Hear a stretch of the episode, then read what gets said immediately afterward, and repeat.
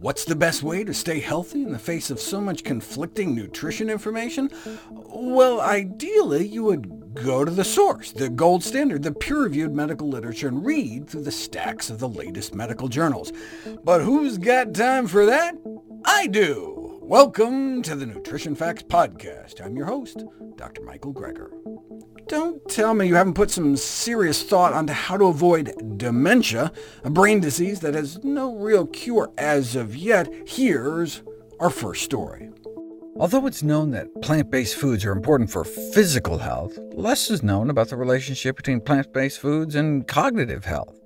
Now, in terms of preventing Alzheimer's and other forms of actual dementia, there's data that those who consume meat, including poultry and fish, have two to three times the risk of developing dementia compared with vegetarians. But what about just like day-to-day -day function? Greater adherence to a more plant-based dietary pattern was related to better performance on all cognitive tasks researchers measured. One possible mechanism that could have been thought to underlie the results is body weight. I mean, plant-based diets reduce BMI, and lower BMI has been associated with better cognitive function, but they still found a connection between more plants and better brain function, even after controlling for weight. Another possible mechanism linking diet and cognition is inflammation. That's how saturated fat impairs the memory of lab rats through brain inflammation. And since fiber can be anti-inflammatory and meat pro-inflammatory, that may help explain some of the effects of plant-based diets on health and cognition. The saturated fat connection appears to extend to human cognition. A systematic review and meta-analysis covering nine studies found that increased saturated fat intake, which is found mostly in meat, dairy, and junk, was associated with a 40% increased risk of cognitive impairment and nearly 90% higher risk of Alzheimer's disease. So wait, does that mean if you put people on a low-carb diet, it impairs their brain function?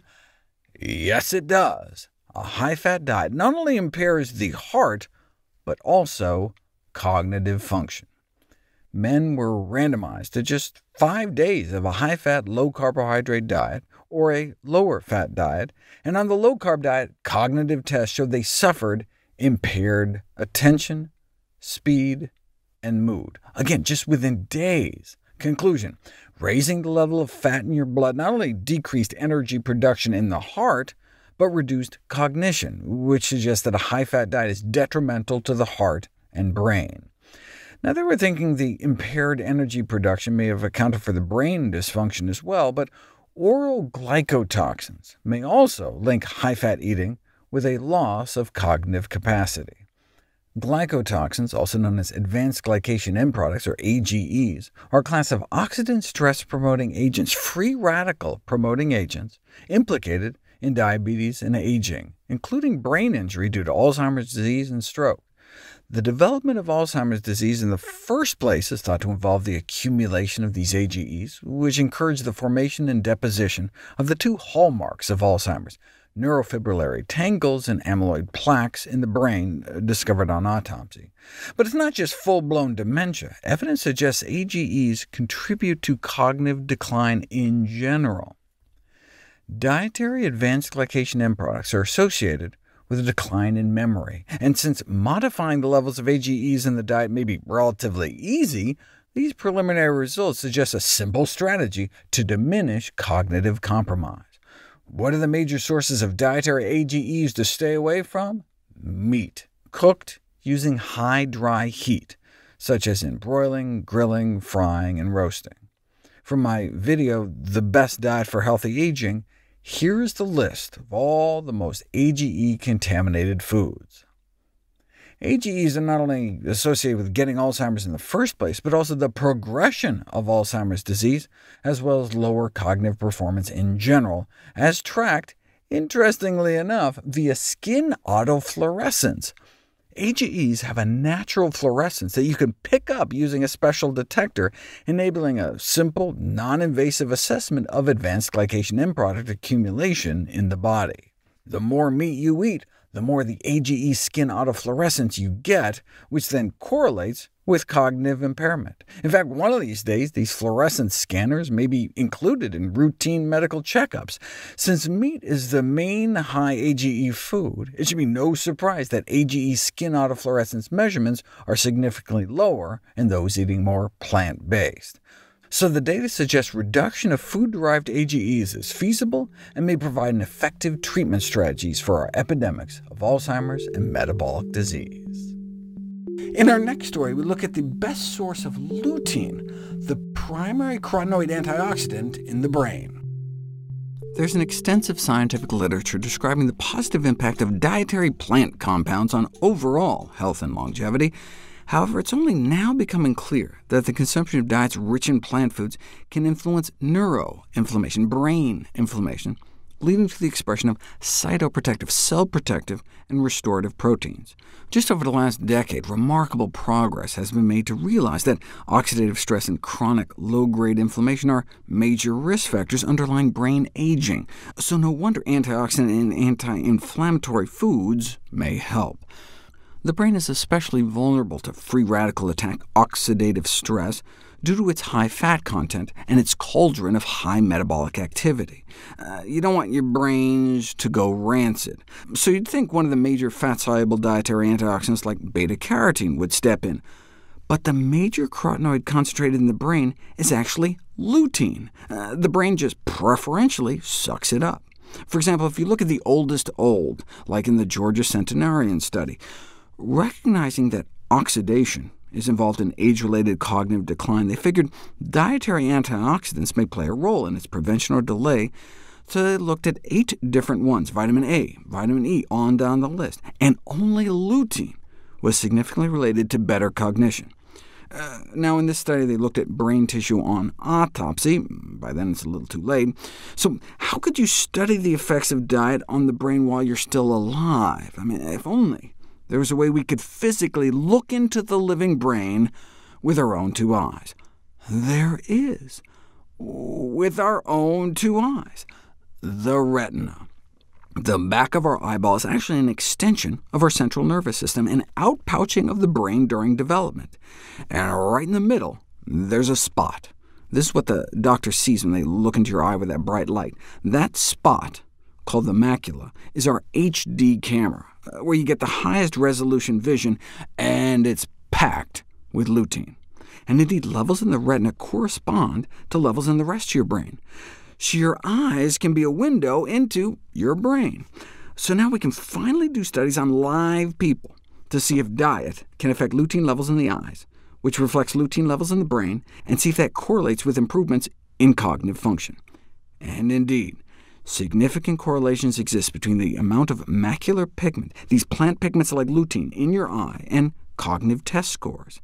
You can demonstrate this on functional MRI scans, suggesting lutein and a related plant pigment called zeaxanthin uh, promote cognitive functioning in old age by enhancing neural efficiency, the efficiency by which our nerves communicate. Uh, like, check out this cool study on white matter integrity using something called the diffusion tensor imaging, uh, which provides unique insights into brain network connectivity, allowing you to follow the nerve tracks throughout the brain and researchers were able to show enhanced circuit integrity based on how much lutein and zeaxanthin they could see in people's eyes, further evidence of a meaningful relationship between diet and integrity of our brains, particularly in regions vulnerable to age-related decline.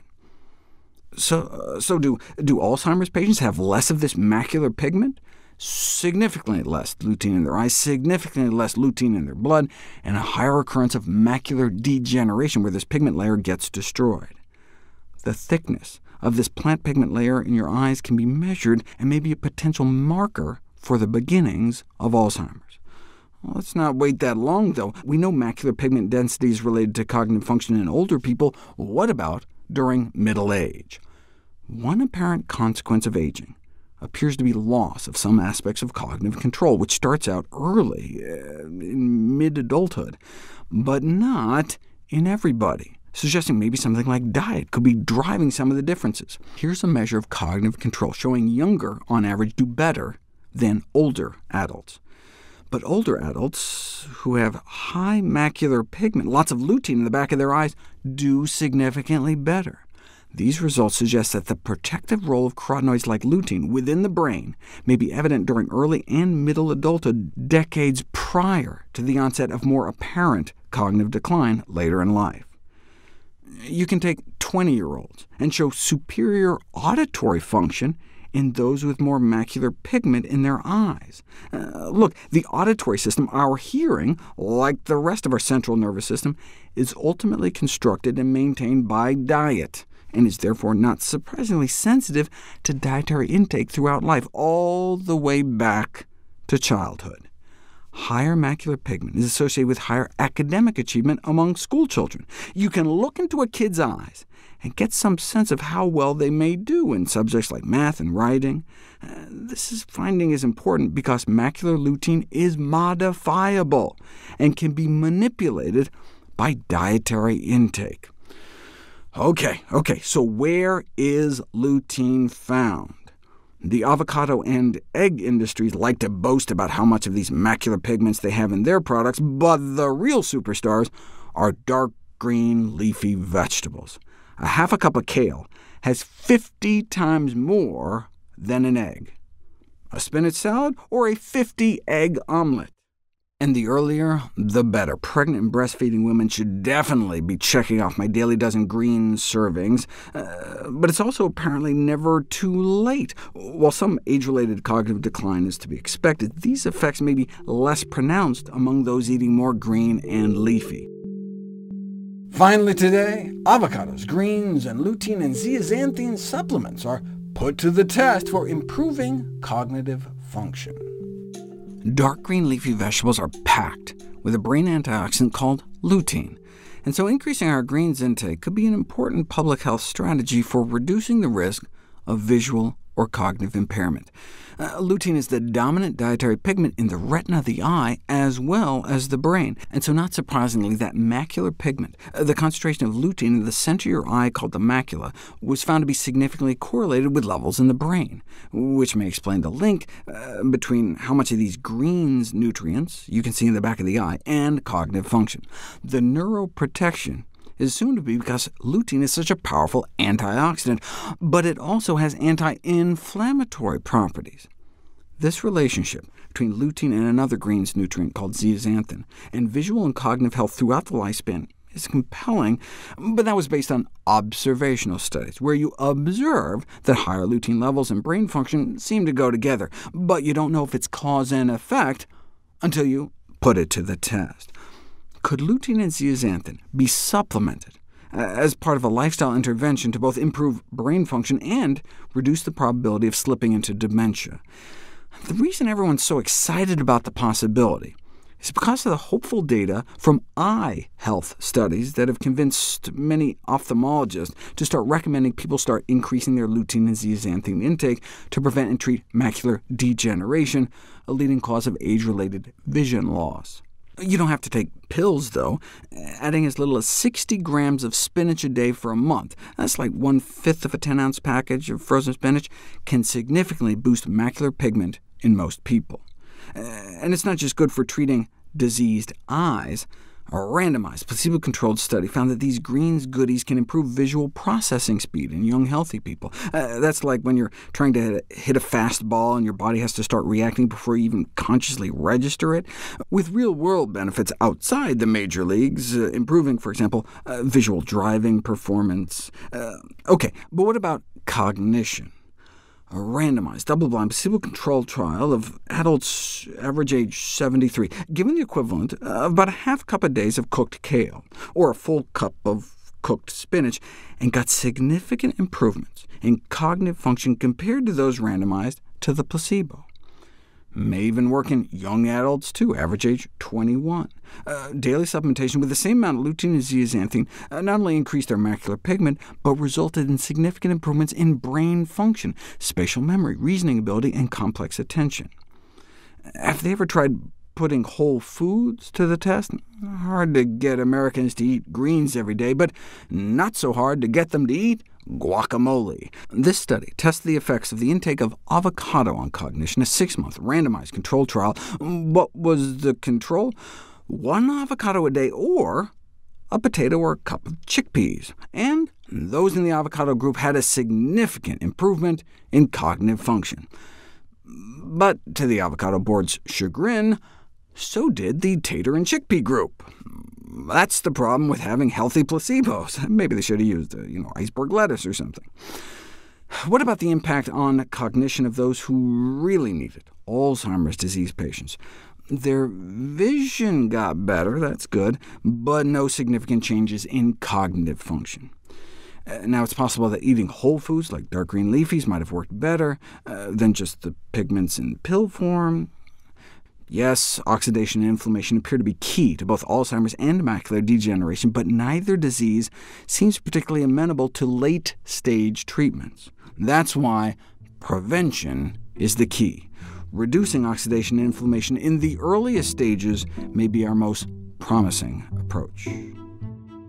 We would love it if you could share with us your stories about reinventing your health through evidence-based nutrition. Go to nutritionfacts.org slash testimonials. We may be able to share it on our social media to help inspire others. To see any graphs, charts, graphics, images, or studies mentioned here, please go to the Nutrition Facts podcast landing page. There you'll find all the detailed information you need, plus links to all the sources we cite for each of these topics. For a vital, timely text on the pathogens that cause pandemics, you can order the ebook, audiobook, or hard copy of my latest book, How to Survive a Pandemic. For recipes, check out my new How Not to Diet cookbook. It's beautifully designed with more than 100 recipes for delicious and nutritious meals. And of course, all the proceeds I receive from the sales of all my books go to charity. NutritionFacts.org is a nonprofit, science-based public service where you can sign up for free daily updates on the latest in nutrition research via bite-sized videos and articles. Everything on the website is free. Uh, there's no ads, no corporate sponsorship, no kickbacks. It's strictly non-commercial, not selling anything. I just put it up as a public service, as a labor of love, as a tribute to my grandmother, whose own life was saved with evidence-based nutrition.